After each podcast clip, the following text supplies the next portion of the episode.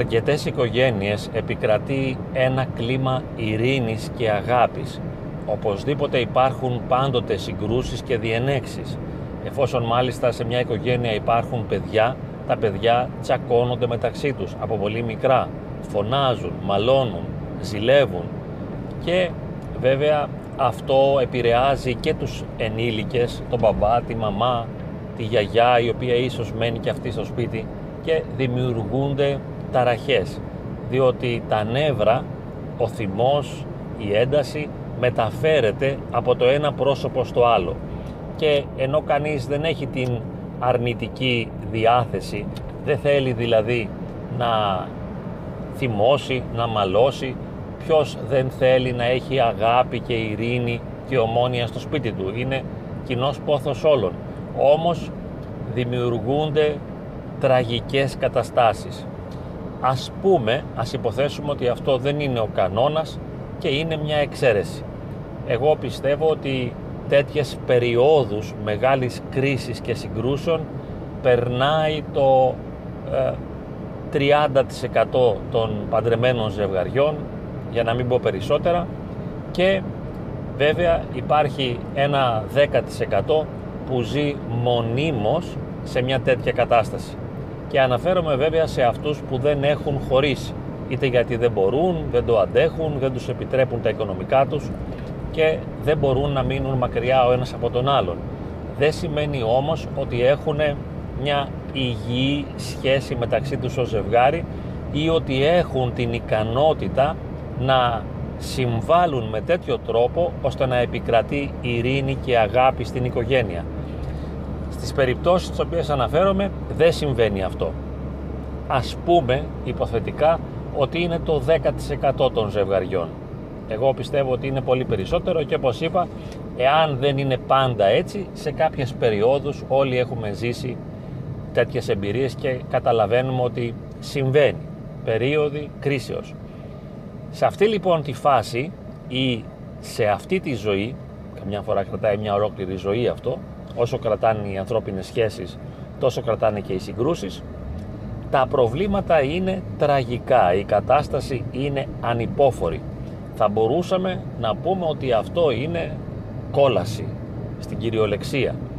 Δηλαδή οι άνθρωποι μεταξύ τους εκεί, οι οποίοι είναι στενά συνδεδεμένοι και μπορούν να το μεταφράζουν αυτό και ως αγάπη και να λένε εγώ αγαπάω τα παιδιά μου, τον άντρα μου ή τη γυναίκα μου, είναι συνεξαρτημένοι μεταξύ τους, δεν μπορούν βέβαια να φτάσουν στο ύψος, στο επίπεδο της αγάπης, έχουν και βιώνουν συνεξάρτηση και γίνονται προστριβές οι οποίες δημιουργούν τεράστια προβλήματα. Ένας κλασικός καυγάς ενηλίκων, γιατί και στα παιδιά είναι πολύ συχνοί οι καυγάδες επειδή τα παιδιά είναι με ακατέργαστο τρόπο εγωκεντρικά και όπου υπάρχει εγωκεντρισμός και αιμονή στο ίδιον θέλημα, στο δικό μου θέλημα, σε αυτό που θέλω εγώ, σε αυτό που μου αρέσει, σε αυτό που χρειάζομαι, που έχω ανάγκη, που θέλω, όπου υπάρχει αυτή η αιμονή και η επιμονή, εκεί δημιουργείται και σύγκρουση. Και οι γονείς κάποιες φορές, επειδή είναι ανώριμοι και αυτοί ψυχοσυναισθηματικά, δεν μπορούν να ελέγξουν τα συναισθήματά τους, τις παρορμήσεις τους, την παρόρμηση δηλαδή να έχουν μια έκρηξη θυμού ή μια θλίψη, την παρόρμηση να πούν ένα πικρό λόγο ο οποίος θα πληγώσει τον άλλον και θα τον ταράξει και εξωτερικεύουν ανεπεξέργαστες, ακατέργαστες συμπεριφορές και τραυματίζουν και πληγώνουν ο ένας τον άλλον. Εάν λοιπόν ένας, ας υποθέσουμε ότι είναι ο πιο, ο πλέον συναισθηματικά ανώριμος της οικογένειας, ας πούμε ότι είναι ο μπαμπάς αυτός, που είναι σαν μικρό παιδί και δεν μεγάλωσε ποτέ. Και ενώ ξέρει τι θα μπορούσε να πει ώστε να βοηθήσει τη γυναίκα του σε μια δεδομένη περίσταση να διατηρήσει την ψυχραιμία της, αυτός δεν θα πει αυτό που ξέρει ότι είναι χρήσιμο και γόνιμο και δημιουργικό, αλλά θα πετάξει τον λόγο, τον πικρό, τον ξινό, ο οποίος θα ενοχλήσει τον άλλον. η σύζυγος από την άλλη μεριά επειδή δεν είναι η πρώτη φορά που θα την ενοχλήσει ο άντρας της με αυτόν τον ξινό και τον πικρό λόγο έχει γίνει πολύ ευερέθιστη έχουν δημιουργηθεί μέσα της τραύματα υποθέτοντας ότι δεν είναι η ίδια πολύ ανασφαλής και πολύ ευάλωτη και ευαίσθητη διότι αν είναι τραυματίζεται από όλα και θυμώνει και πληγώνεται με όλα. Αλλά αν υποθέσουμε ότι αυτός ο σύζυγος ε, πετάει τα κατέργαστα πράγματα και τα ξινά και τα πικρά κατ' επανάληψη εκείνη έχει μέσα της σημεία τραυματικά από τα ξυσίματα, τα πληγώματα, τα τραύματα αυτά που της έκανε ο σύζυγος στη διάρκεια των χρόνων που είναι μαζί. Αν και θα αρκούσαν δύο και τρία περιστατικά για να προκαλέσουν ένα τραύμα, αλλά λέμε τώρα ότι μερικές φορές αυτό γίνεται κατ' επανάληψη και κρατάει πολύ καιρό. Λοιπόν, είναι τραυματισμένη η σύζυγος, έχει μια πληγή σε ένα συγκεκριμένο θέμα, παπ της το πετάει ο άλλος. Αμφισβητεί κάτι, μπορεί να αμφισβητήσει την οικοκυροσύνη της, μπορεί να αμφισβητήσει τη μητέρα της, μπορεί να αμφισβητήσει τον αδελφό της, μπορεί να αμφισβητήσει τη δυνατότητά της να διαχειρίζεται σωστά τα οικονομικά. Κάτι θα πει που ξέρει ότι θα πληγώσει και θα πικράνει τον άλλον. Το γεγονός ότι το προγνωρίζει, ξέρει δηλαδή ο σύζυγος τι θα πειράξει τη γυναίκα του, δεν σημαίνει ότι μπορεί να το ελέγξει, διότι δεν έχει αναπτύξει, δεν έχει καλλιεργήσει αυτή τη δυνατότητα. Και κατά συνέπεια έρεται και φέρεται από συναισθήματα, από παρορμήσεις, από συγκινήσεις που βιώνει, από τις ανεδαφικές προσδοκίες που έχει, όπως έχουμε πει και άλλες φορές, και επειδή εύκολα χάνει την ισορροπία του ως ψυχοσυναισθηματικά ανώριμος που είναι πετάει το λόγο αυτό εκείνη πυροδοτείται μπαίνει μπροστά ο δικός της αρνητικός συγκινησιακός μηχανισμός ο δικός της αρνητικός μηχανισμός λειτουργίας και πετάει και εκείνη πικρά και ξινά λόγια τα οποία θα ενισχύσουν ακόμη περισσότερο του άντρα τα ευαίσθητα σημεία και τα δικά του ευάλωτα ε, δεδομένα που κουβαλάει μέσα στο ψυχισμό του και θα πει δύο φορές πιο ξινά λόγια και πιο πικρά στη γυναίκα του. Και εκείνη μετά βέβαια θα πει τέσσερα και μετά εκείνος 16 και μετά οι άλλοι 132. Οπότε πολύ γρήγορα γιατί αυτά είναι αυτοματισμοί μπαίνουμε σε μια κατάσταση πολέμου σε μερικές περιπτώσεις τώρα τι συμβαίνει; Τι, τι συμβαίνει; Συμβαίνει να έχουμε πόλεμο στην κυριολεξία. Και αν ένας από τους δύο έχει μάθει το κουβαλάει αυτό μέσα του σαν λειτουργικό συμπεριφορικό δεδομένο. Το έχει μέσα του δηλαδή και το έχει κάπως ε, εύκολο να το βγάλει. Έχει μάθει να χειροδικεί τότε το κάνει και αυτό. Και έχουμε πολύ πιο συχνά από ό,τι νομίζουμε και φανταζόμαστε στα ζευγάρια χειροδικίες, δηλαδή πέφτει ξύλο. Και έχουμε ε, από τις γυναίκες κλασικά κλωτσιές, ε, γρατζουνιές, γδαρσίματα, μπουνιές ε, κλπ. Ε, και βέβαια λιγότερο συχνά αλλά συμβαίνει και αυτό, βαράει και ο άντρας καμιά φορά. Ο άντρας στη σημερινή εποχή δέρνει λιγότερο γιατί δεν νιώθει τόσο ανασφαλής και γενικότερα ε, του αρκεί ίσως να διαλύει και να συντρίβει τη γυναίκα του με τα λόγια. Δεν είναι ανάγκη να περάσει στη χειροδικία. Η χειροδικία είναι μια έσχατη μορφή αυτοάμυνας που χωρίς να το θέλει ανεξέλεγκτα δηλαδή προκύπτει στη συμπεριφορά της γυναίκας βγαίνουν αυτές οι βίαιες εκρηκτικές συμπεριφορές και του ορμάει και όποιον πάρει ο χάρος. Γίνεται χαμός εκεί πέρα. Ε, καμιά φορά παρακολουθούν αυτό το όμορφο θέαμα και τα παιδιά. Εάν αυτό συμβαίνει καθημερινά φανταστείτε τώρα για τι κατάσταση μιλάμε. Το ξύλο δεν είναι πολύ σοβαρό. Εάν ας πούμε είναι ο άντρας που θα χτυπήσει και θα τη στείλει στο νοσοκομείο, αυτό θα είναι κάτι σπάνιο, θα είναι κάτι που συμβαίνει αραιά, δεν είναι συχνό. Αλλά το να ορμάει ο ένας πάνω στον άλλον και να πέφτουν τα γρατζουνίσματα και οι κλωτσιές και οι σπροξιές ή το να πετάμε πράγματα ο ένας τον άλλον ή ο ένας προς τον άλλον, αυτό γίνεται συνεχώς. Και ζούμε μια κατάσταση πολέμου την οποία είπαμε παρακολουθούν ως θεατές τα παιδιά και βέβαια καταλαβαίνετε πόσο τραυματικό είναι. Όχι ότι τα παιδιά είναι σε κάτι καλύτερα από τους γονείς σε τίποτα. Άλλωστε προετοιμάζονται να επαναλάβουν τα ίδια. Αλλά δεν έχουν ερμηνευτικά κλειδιά για να τα κατανοήσουν, να τα προσλάβουν στο, και να τα δούνε σαν αντικειμενικές πραγματικότητες. Όπως τώρα ας πούμε τα περιγράφω εγώ με μια ψυχραιμία και τα θεωρώ και κατανοητά. Είναι εύληπτα σε μένα. Δεν με παραξενεύουν, δεν με αναστατώνουν το να παρακολουθήσω μια τέτοια κατάσταση. Ενώ ένα παιδί δεν μπορεί να το αφομοιώσει και να το καταλάβει και βέβαια αντελαπάρει, αναποδογυρίζει, αναστατώνεται τελείως, ε, χάνει τις συντεταγμένες του, διαλύεται. Δηλαδή αυτό που έχει ανάγκη το παιδί να βλέπει σταθερές συντεταγμένες, να είναι όλα σταθερά γύρω του, και να υπάρχει σταθερή αγάπη και σταθερά όρια εκεί αντί να βλέπει τα σταθερά όρια ε, και τη σταθερή αγάπη στα πλαίσια της ειρήνης και της γαλήνης και της ισορροπίας βλέπει τον πόλεμο και τον προσλαμβάνει βέβαια μέσα του με τον χειρότερο τρόπο. Οι γονείς το ξέρουν αυτό αλλά δυστυχώς δεν μπορούν να κάνουν τίποτα για να το σταματήσουν διότι οι συμπεριφορές τους δεν είναι επιλογές δεν διαλέγουν να συμπεριφερθούν με αυτόν τον τρόπο. Απλώς υφίστανται αυτό τον τρόπο. Δηλαδή έτσι τους βγαίνει και δεν μπορούν να το σταματήσουν. Το πρόβλημα έγκυται στο γεγονός ότι δεν μπορούν να σταματήσουν αυτές τις συμπεριφορές. Θα μου πείτε είναι τραγικό. Έτσι είναι η πραγματικότητα. Και τώρα το επόμενο που μπαίνει ως ερώτημα είναι τι μπορούμε να κάνουμε για να λύσουμε αυτό το πρόβλημα η αναγκαιότητα της λύσης βρίσκεται στο επίπεδο της φαντασίας μας.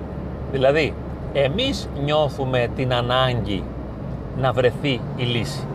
Και οποιοδήποτε το ακούει. Γιατί λέμε, μα δεν είναι δυνατόν να συμβαίνει αυτό. Αυτή η κατάσταση είναι φοβερή. Αυτή η κατάσταση είναι ανυπόφορη. Δεν γίνεται. Δεν είναι αλήθεια. Δεν συμβαίνει έτσι.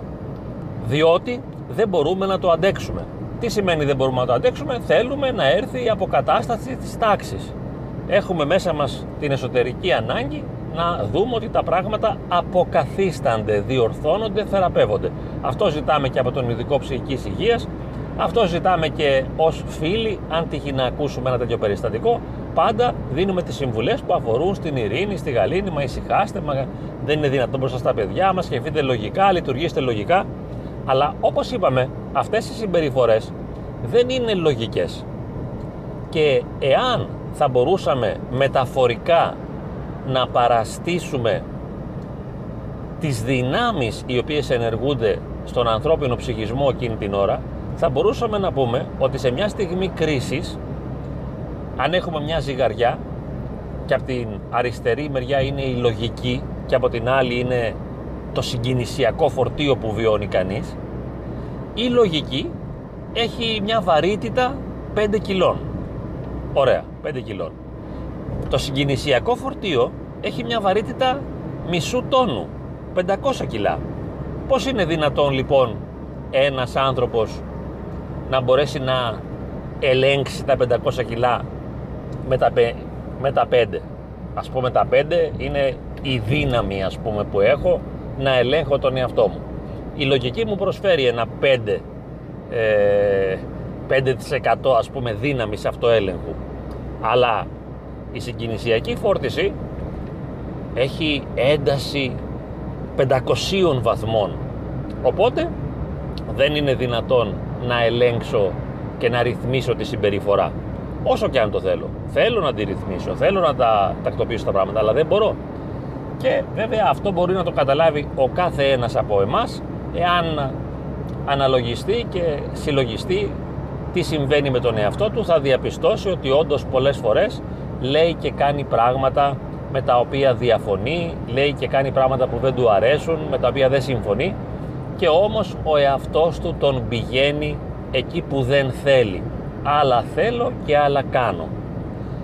Αυτό συμβαίνει διότι οι δυνάμεις, οι συγκινησιακές οι οποίες ασκούνται στο ψυχισμό είναι πολύ δυνατότερες από τις ορθολογικές δυνάμεις. Έτσι αυτοί οι άνθρωποι με τα εσωτερικά δεδομένα που διαθέτουν, με βάση δηλαδή τους ψυχισμούς που διαθέτουν, δεν είναι δυνατόν να πετύχουν ένα διαφορετικό αποτέλεσμα από τον πόλεμο. Σαν να είναι δηλαδή καταδικασμένοι από τις ίδιες τους τις δυνατότητες να βιώσουν τον πόλεμο. Και βέβαια θα μπορούσε να πει κανείς πάλι τη λύση, τη λύση, πες μας τη λύση. Δεν υπάρχει λύση. Και το πρόβλημα δεν θα λυθεί. Θα ήταν μια λύση εάν αυτοί οι άνθρωποι μπορούσαν να χωρίσουν, να μένουν ξεχωριστά. Αλλά για να μπορέσεις να πετύχεις ένα διαζύγιο το οποίο να είναι και λειτουργικό, να μην είναι ένα διαζύγιο καταστροφής, θανατηφόρο, αλλά να είναι ένα διαζύγιο που λειτουργεί, που δίνει κάτι, που έχει μια θετικότητα. Για να μπορέσεις να το κάνεις αυτό, πρέπει να έχεις πάρα πολλά προσόντα. Και δυστυχώς οι άνθρωποι αυτοί που δεν έχουν αυτοέλεγχο, δεν έχουν αναπτύξει δηλαδή αυτές τις δυνατότητες, δεν μπορούν να το καταφέρουν. Άρα είναι πολύ δύσκολο και το να χωρίσουν. Και επειδή είναι και πολύ δύσκολο ή σχεδόν ακατόρθωτο να αλλάξουν, γι' αυτό το λόγο λέμε ότι κατά κάποιον τρόπο η πραγματικότητά τους είναι καταδικασμένη. Δεν μπορεί να γίνει τίποτα. Δεν μπορούμε να ξεφύγουμε δηλαδή. Τα πράγματα είναι και θα είναι έτσι. Βέβαια, τι άλλο μπορεί να κάνει κανείς; Εντάξει, αν είναι παιδί και είναι ενήλικας, μπορεί να φύγει το παιδί, αν έχει τη δυνατότητα. Αλλά επιτρέψτε μου να υποθέσω ότι μάλλον το παιδί δεν θα έχει τη δυνατότητα αυτή. Γιατί είναι παιδί αυτών των συγκεκριμένων γονιών και δεν θα μπορεί εύκολα να βρει τη δύναμη να φύγει και να έχει τη δυνατότητα να φύγει. Γιατί έχει μεγαλώσει εκεί και θα έχει και αυτό τα δικά του θέματα και τα δικά του προβλήματα. Λοιπόν, τι μπορούν να κάνουν; Είπαμε, αυτό που είναι να γίνεται θα γίνεται και αυτό που μπορεί να συμβαίνει, συμβαίνει. Αυτό που επιτρέπουν τα δεδομένα της ύπαρξής τους δηλαδή, αυτό και ζουν. Και τι άλλο μπορεί να γίνει, θα μπορούσαμε να τους προτείνουμε κάποιες τακτικές αυτοέλεγχου, μεθόδους και οι ειδικοί της ψυχικής υγείας μπορούν να το κάνουν αυτό. Και επίσης θα μπορούσαμε να τους προτείνουμε κάποιες τεχνικές και τακτικές επικοινωνίας. Υπάρχει άφθονο υλικό στο διαδίκτυο και στο δικό μου site το psyche.gr ή το ψήκε όπως θα μπορούσε να το πει κανείς μπορεί να βρει κανείς ε, και τεχνικές αυτοέλεγχου και τεχνικές χαλάρωσης μπορεί να βρει δύο κείμενα πάνω στην επικοινωνία του ζευγαριού κλπ. Αλλά βέβαια όχι μόνο στα δικά μου κείμενα υπάρχουν άπειρα κείμενα στο διαδίκτυο δεν τελειώνει. Αν ειδικά κανείς ε, πατήσει στα αγγλικά τακτικές επικοινωνίας, τακτικές αυτοέλεγχου τότε θα βρει άφθονο υλικό οπότε δεν απογοητευόμαστε τελείως δεν απελπιζόμαστε τελείως, κρατάμε την ελπίδα και πιστεύουμε ότι μπορούμε να βελτιώσουμε την κατάσταση. Ναι, είναι δυνατόν να υπάρξει βελτίωση, αλλά δεν μπορεί να γίνει πλήρης αλλαγή. Αυτό είναι το πρόβλημα. Δηλαδή, βελτίωση ναι. Θα μάθω να μην ξεσπάω τα νεύρα μου. Ένα κλασικό παράδειγμα να σας πω. Η πιο απλή μέθοδος αυτοέλεγχου ας πούμε γνωστή ίσως και σε εσάς. είναι κάτι πολύ απλό παίρνω μία-δύο βαθιές εισπνοούλες ή τρεις και μετράω μέχρι το 10 πριν αντιδράσω ή από μέσα μου λέω τις πρωτεύουσες της Ευρώπης ή τα υψηλότερα βουνά της Ελλάδος δηλαδή μετατοπίζω την προσοχή μου σε κάτι άλλο και με την εισπνοή χαλαρώνω το μυϊκό σύστημα. Ορίστε. Και μετά ενεργώ αφού σκεφτώ. Ή μια άλλη τεχνική επικοινωνίας αυτή τη φορά και όχι αυτοέλεγχου, κλασική και συνηθισμένη, είναι το να απομακρύνομαι. όπως λέμε και οι δύο μπορούν να έχουν μια κόκκινη κάρτα στην τσέπη τους, πολύ πρόχειρη και όταν αισθανθεί ένας από τους δύο ότι εκτρέπεται, ξεφεύγει και χάνει τον έλεγχο, βγάζει την κόκκινη κάρτα και αυτό σημαίνει ότι θα έχουμε ένα διάλειμμα μισής ώρας ή μίας ώρας ανάλογα πόσο το έχουμε συμφωνήσει.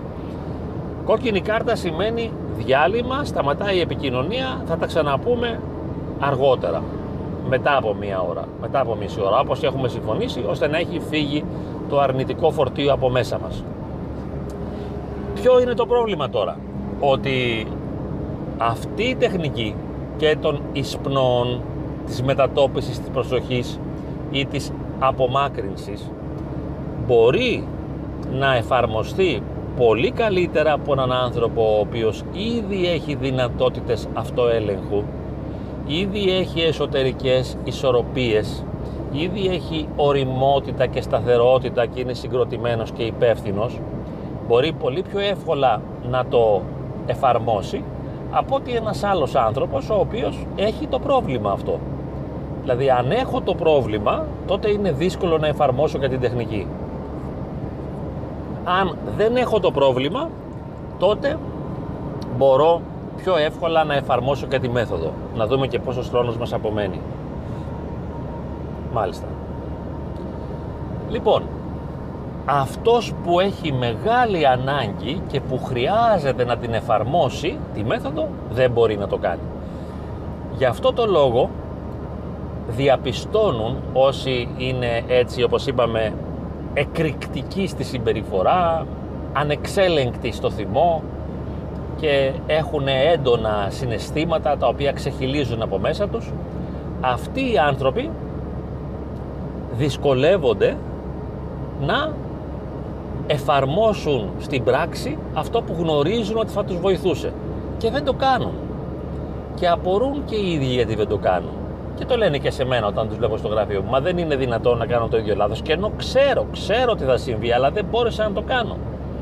Γιατί, όπως είπαμε, τα 5 κιλά και τα 500 κιλά, ή οι 5 βαθμοί δύναμης και οι 500 βαθμοί δύναμης, οι 500 είναι στο συγκινησιακό και το 5 είναι στο ορθολογικό. Και το ορθολογικό ητάται σχεδόν πάντοτε εκτός από εξαιρέσεις ανθρώπων οι οποίοι έχουν μάθει και έχουν εξασκηθεί πολύ στον αυτοέλεγχο και να ακολουθούν τη λογική, επιτρέποντας βέβαια και την βίωση των συναισθημάτων. Αλλά το ζητούμενο είναι να μην προσδιορίζεσαι από τα συναισθήματα, να μην σε κάνουν τα συναισθήματα ό,τι θέλουν, αλλά αφού τα βιώσεις να μπορείς εσύ να τα κάνεις ό,τι θέλεις, ώστε η συμπεριφορά που θα βγάλεις να είναι επιθυμητή και όχι επιθετική ή θλιβερή.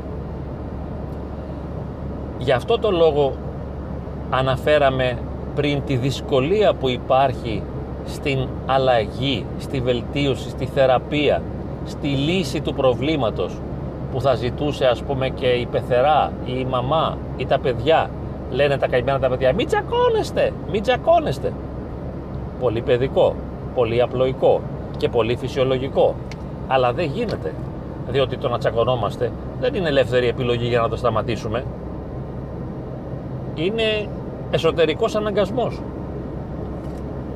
Οπότε την ώρα που οι γονείς μαλώνουν, εάν πει η πεθερά, η μαμά ή το παιδί σταματήστε μην τζακώνεστε, απλά εκείνη την ώρα προσθέτει ένα εγωκεντρικό αίτημα και άρα εγωκεντρισμό στους δύο, δύο ήδη υπάρχοντες εγωκεντρισμούς οι οποίοι συγκρούονται. Μπαίνει και ένας τρίτος ως καταλήτης να χειροτερεύσει τα πράγματα επειδή ζητάει αυτό που δεν μπορεί να πραγματοθεί και αυτό που και εκείνοι θα ήθελαν και δεν μπορούν να το ζήσουν. Διότι ποιος δεν θέλει, το λέμε και πάλι, να ζήσει την ειρήνη, την αγάπη, την κατανόηση, το σεβασμό, να είναι καλός προς τους άλλους και να έχει αγάπη, τρυφερότητα, στοργή στη ζωή του που είναι τα μεγάλα ζητούμενα της υπάρξεως. Έχουμε πολύ μεγάλη ανάγκη από αυτά και τα χρειαζόμαστε όλοι. Δεν τα ζούμε διότι δεν μπορούμε να τα ζήσουμε. Οπότε, ας προσπαθήσουμε, εάν έχουμε τη δυνατότητα βέβαια, να εξασκηθούμε στον αυτοέλεγχο. Γιατί αυτοέλεγχος δεν είναι μόνο να μαζέψω τα νεύρα μου όταν μου έρχονται εμένα, αλλά να αντέξω και τα νεύρα του άλλου και να μπορέσω να διαχειριστώ και τα νεύρα του άλλου. Ας εξασκηθώ λοιπόν στον αυτοέλεγχο της δικής μου νευρικής έντασης αλλά και της έντασης του άλλου ώστε να μπορέσω να γίνω καλός διαχειριστής και καλός διαπραγματευτής, ειρηνικός δηλαδή διαπραγματευτής αυτών των δύσκολων περιστάσεων και επικοινωνιακών εμπειριών, να μπορέσω να γίνω ένας καλός διαχειριστής και ό,τι είναι να γίνει μετά θα γίνει. Διότι όπως είπαμε δεν μπορώ να έχω και ανεδαφικές προσδοκίες ότι θα λυθούν όλα, θα ξεπεραστούν και θα φτάσουμε σε ένα επίπεδο, σε μια διάσταση κατανόησης, αγάπης, στοργής κλπ. όπου δεν θα έχουμε πια αυτά τα προβλήματα που με βασανίζουν. Και δεν θα λέμε και αυτές τις ανοησίες ότι ο άλλος είναι ο χειρότερος άνθρωπος όλου του κόσμου, ότι είναι δαίμονας, ότι είναι κακούργος, ότι είναι βασανιστής, ότι επίτηδες το κάνει, ότι θέλει να με τρελάνει, ότι με καταστρέφει, ότι μου φάγε τη ζωή.